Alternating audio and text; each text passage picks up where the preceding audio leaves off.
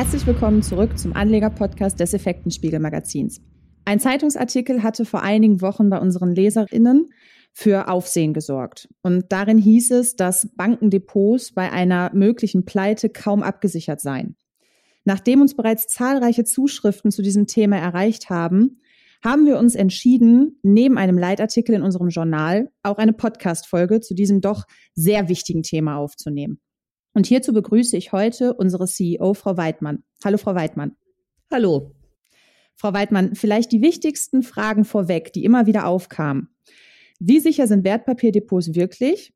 Und ist bei einer Bankenpleite wirklich alles futsch? Oder ist in diesem Fall, wie es ja dann auch in diesem Zeitungsartikel hieß, sind Wertpapiere nur bis zu einem Betrag von 20.000 Euro abgesichert? Ja, dann die gute Nachricht von mir auch vorneweg. Bei einer Bankenpleite ist das Wertpapierdepot nicht futsch. Und es ist auch nicht nur bis zu einem Wert von 20.000 Euro abgesichert.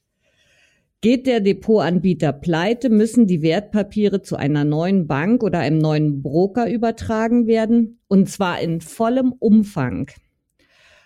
Je nachdem, wie viele Wertpapierdepots die Bank natürlich unterhält, kann das einige Zeit in Anspruch nehmen, bis dieser Prozess technisch abgewickelt ist. In dieser Zeit haben dann die Depotinhaber gegebenenfalls keinen Zugriff auf ihre Wertpapiere. Das sollte aber innerhalb von 14 Tagen erledigt sein. Und das war's dann auch schon. Mehr passiert nicht zumal heute ja die Wertpapiere längst nicht mehr physisch bei der Depotbank oder dem Broker liegen wie früher, sondern ähnlich wie Geld nur virtuell verwahrt werden und somit eigentlich nur die Zahlen hin und her geschoben werden. Unterliegen sie denn damit dann auch wie die Einlagen der gesetzlichen Einlagensicherung? Nein, Wertpapiere schützt der Einlagensicherungsfonds nicht, muss er aber auch nicht. Denn Wertpapiere gehören zum Sondervermögen und werden lediglich von der Bank verwahrt.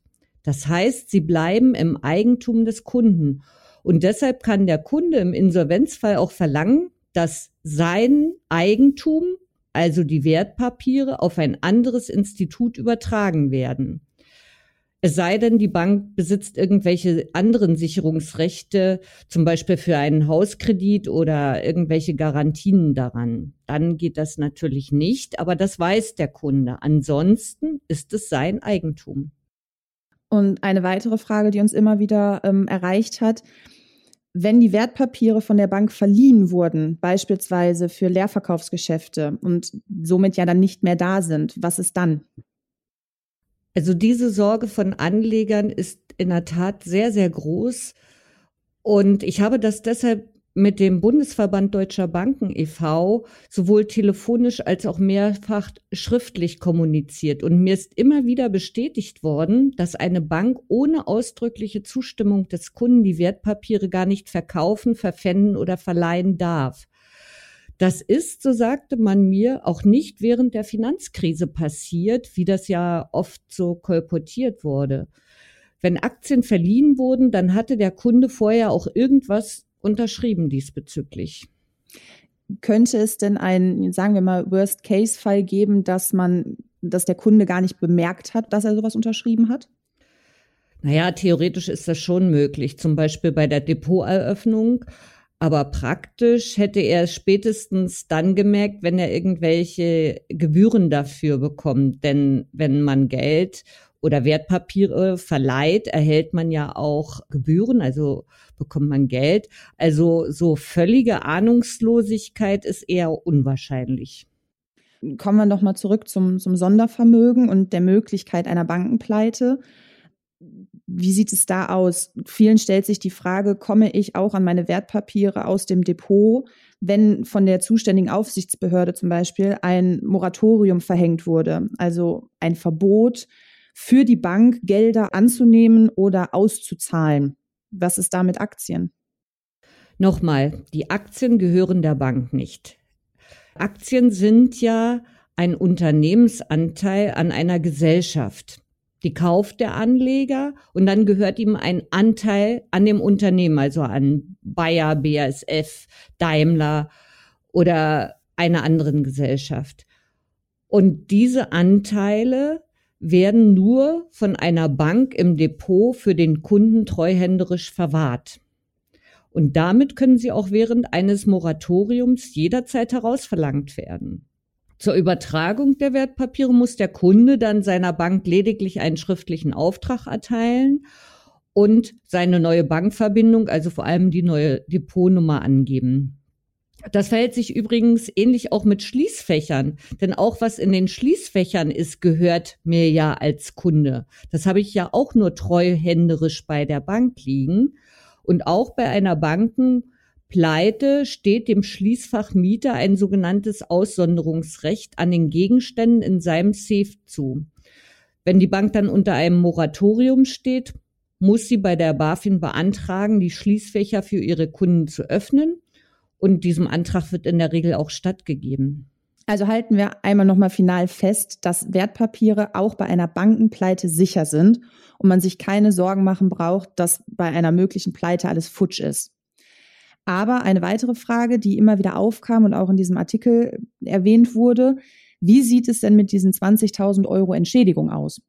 Diese Frage ist auch oft an uns herangetragen worden, gerade nach diesem äh, Medienartikel denn dort wurden diese 20.000 Euro Entschädigung explizit genannt. Hier geht es aber um einen anderen Sachverhalt und wie mir der Direktor Einlagensicherung vom Bankenverband erläuterte, auch eher um einen akademischen Sachverhalt. Jedenfalls hat er in der Entschädigungspraxis in den letzten Jahren und Jahrzehnten keine Rolle mehr gespielt. Hauptgrund hierfür ist, dass Wertpapiere heutzutage regelmäßig, ich sagte das schon, nicht als effektive Stücke in der Bank verwahrt werden. Und das spätestens seit der Jahrtausendwende. Also früher hatte man ja noch diese schönen, fast künstlerischen Aktienurkunden mit den Gewinncoupons für die Dividende, die man dann abreißen musste und einschicken. Und diese Aktienurkunden waren bei den Banken hinterlegt und mussten verwahrt werden. Und damit war die Bank natürlich auch dafür verantwortlich, dass die nicht irgendwie weggekommen sind und dass sie sicher verwahrt wurden. Das gehörte übrigens zu den originären Aufgaben einer Bank. Aus dieser Zeit stammt auch das Einlagensicherungs- und Anlegerschutzgesetz, das in seinem Artikel 4 Absatz 2 den Umfang von Entschädigungsleistungen auf umgerechnet 20.000 Euro begrenzt, wenn die Bank die Wertpapiere nicht mehr zurückgeben konnte aus irgendwelchen Gründen. Ja, und dann kam ja praktisch die Umstellung von D-Mark auf Euro und äh, oder der Landeswährung in der Eurozone. Auch das war ja auch in den anderen Ländern so. Und im Zuge dieser Umstellung mussten die damaligen Aktienurkunden ja auch alle auf die europäische Einheitswährung umgeschrieben werden.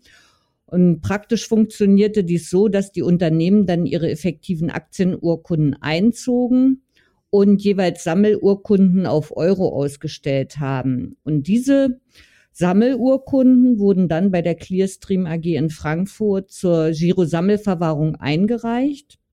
Und durch diese Sammelverwahrung sind nicht nur die Wertpapiertransaktionen an sich viel einfacher geworden, sondern damit ist auch eine Entwendung beziehungsweise Unterschlagung von Aktien, weil es keine effektiven Stücke mehr sind, gar nicht mehr möglich. Und damit hat dieses Gesetz für die Praxis keine Bedeutung mehr. Also es ist nur noch ein theoretischer Fall. Ja, das hat auch der Bundesverband mehrfach bestätigt. Es besteht zwar theoretisch ein Anwendungsspielraum für das Anlegerentschädigungsgesetz, aber praktisch war dies in den vergangenen Jahren praktisch gar nicht mehr von Bedeutung. Und wenn ein Moratorium verhängt wurde, dann dürfen ja sowieso die Aktien äh, dürfen die Banken keine Transaktionsprozesse mehr ähm, vornehmen, also keine Wertpapiergeschäfte mehr vornehmen. Und selbst in dem theoretischen Fall, wenn die Bank während eines Transaktionsprozesses pleite gehen würde, dann kommt das Geld aus einem Wertpapierverkauf zum Beispiel auf ein Zwischenkonto, das wiederum dann dieses Geld als Einlage gilt und dann unter den Einlagenschutz äh, fällt.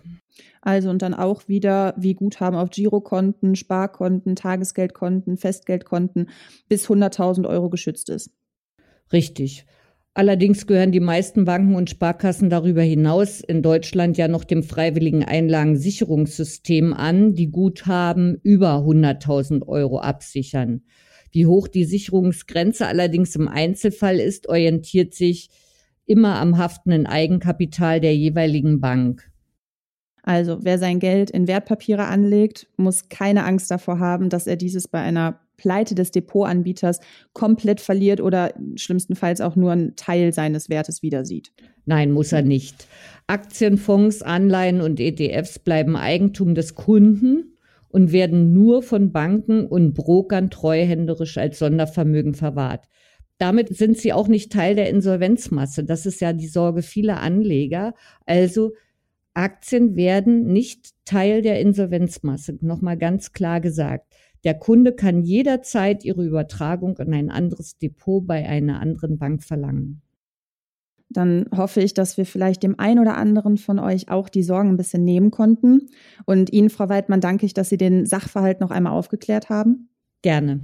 Und wir verabschieden uns an dieser Stelle von euch, liebe HörerInnen, und hoffen, ihr schaltet auch das nächste Mal wieder ein und schaut bis dahin auf unserer Homepage effekten-spiegel.com vorbei wo wir euch wie immer über das aktuelle Börsengeschehen auf dem Laufenden halten. Bis zum nächsten Mal und bleibt gesund.